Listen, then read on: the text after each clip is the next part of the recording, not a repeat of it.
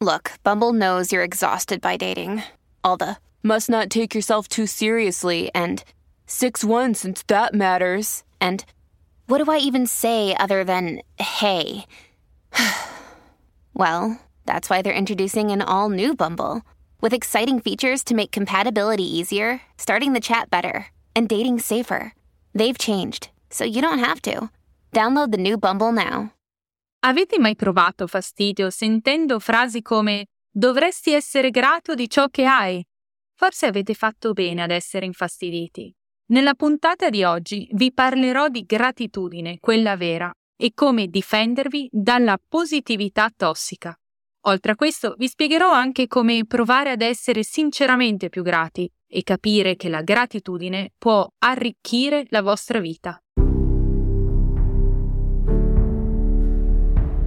Questo è Vivere con Intenzione, un podcast che parla di crescita personale e motivazione, condotto da me, Silvia Scopelliti, dove ogni settimana affrontiamo un argomento diverso, senza giudizi e senza lasciare nessuno indietro.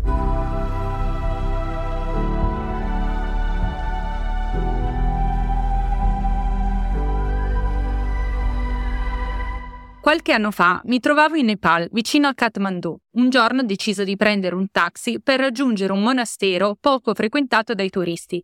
Salita sull'auto ho iniziato a chiacchierare con il tassista del più del meno e poi a un certo punto, mentre stavamo salendo in montagna, mi ha indicato uno spazio vuoto in un campo e mi ha detto Vedi lì, in mezzo a quel verde, c'era la casa dove ho abitato per tanti anni con tutta la mia famiglia. Con il terremoto è crollata, ma una volta era lì. Devo aggiungere che ha pronunciato queste parole con il sorriso e sembrava contento di mostrarmi quel punto esatto. Io ho annuito e ricambiato il sorriso, ma in realtà ero incredula. Non trovavo le parole giuste per rispondergli. Come poteva una persona che aveva perso la casa a causa di un terremoto essere così sereno e rilassato da non provare risentimento parlandone. Poi ho compreso. Era grato, grato di aver avuto una casa, grato di aver creato dei ricordi in quella casa. Lo so ora cosa starete pensando, ma come si fa ad arrivare ad una gratitudine così immensa ed elevata? Spesso facciamo fatica ad essere grati per le piccole cose. Come si può arrivare a provare un sentimento così alto, che supera i ricordi dolorosi? Quando si parla di gratitudine, si sbaglia a scegliere il punto di partenza. Non possiamo convincerci ad essere grati se non lo siamo davvero. Come non possiamo sperare che dire good vibes only ci renderà automaticamente più allegri e spensierati. La gratitudine richiede un lavoro costante e tra poco vi spiegherò come fare.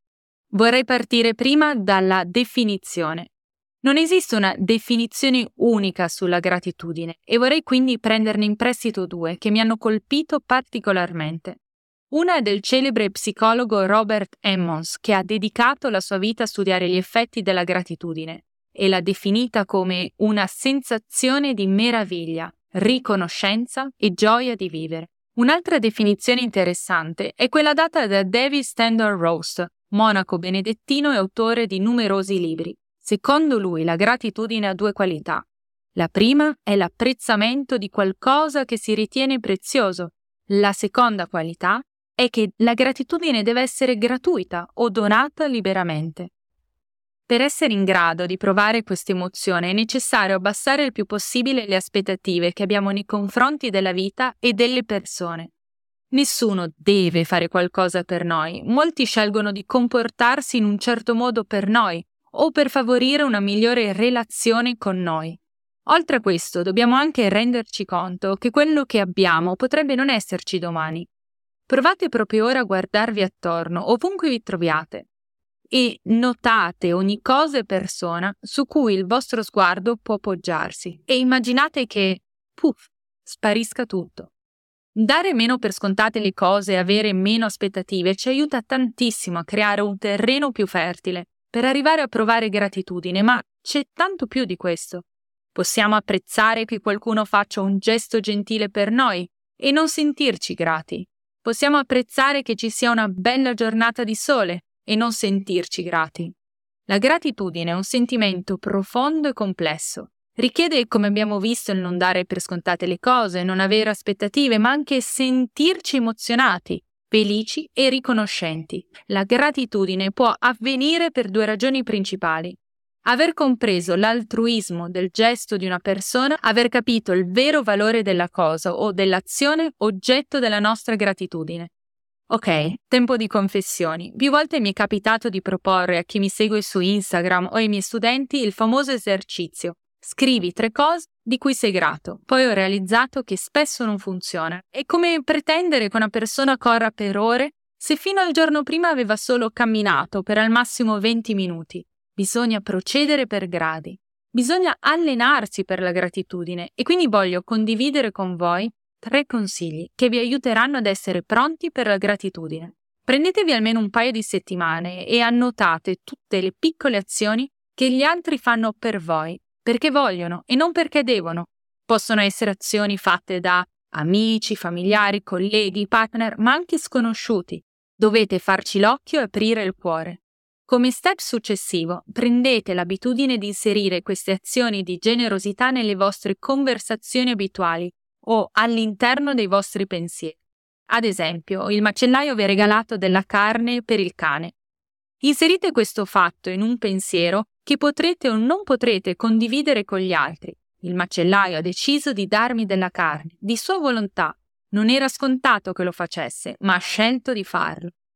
Perché si creino questi pensieri è necessario ricordarsi di rallentare, di fare spazio nella mente per apprezzare quello che accade attorno a noi, e in ultimo, fateci caso quando l'apprezzamento per un gesto o per un avvenimento vi commuove, vi lascia stupefatti e contenti, sarete andati incontro ad una vera manifestazione di gratitudine.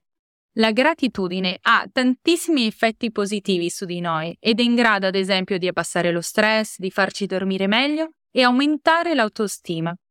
Sono rimasta sorpresa quando ho letto che la gratitudine mitiga anche gli effetti della solitudine. Incredibile, vero?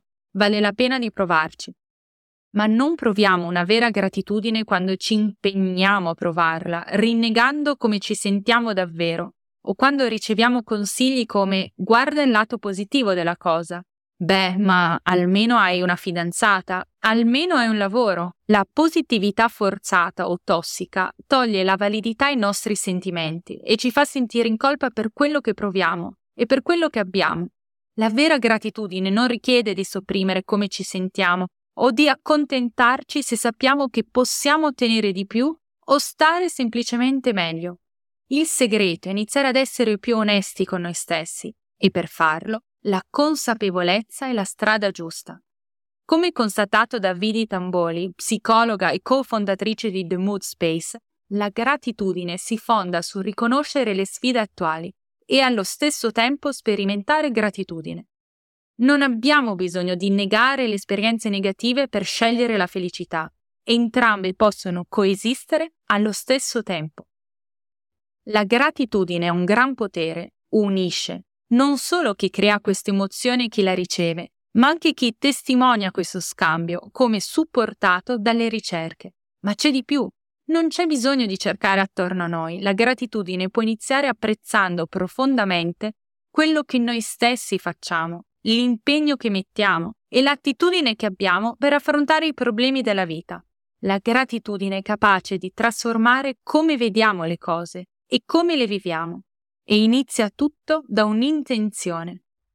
Cominciando a coltivarla, ci sorprenderemo un giorno di quanto un piccolo gesto avrà avuto il potere di trasformare la nostra intera giornata, riempiendoci di riconoscenza, gioia e pace. Io personalmente provo grande gratitudine per il tassista che ho conosciuto in Nepal. Mi ha permesso di capire che anche un campo vuoto può essere riempito dai ricordi. Alla prossima puntata.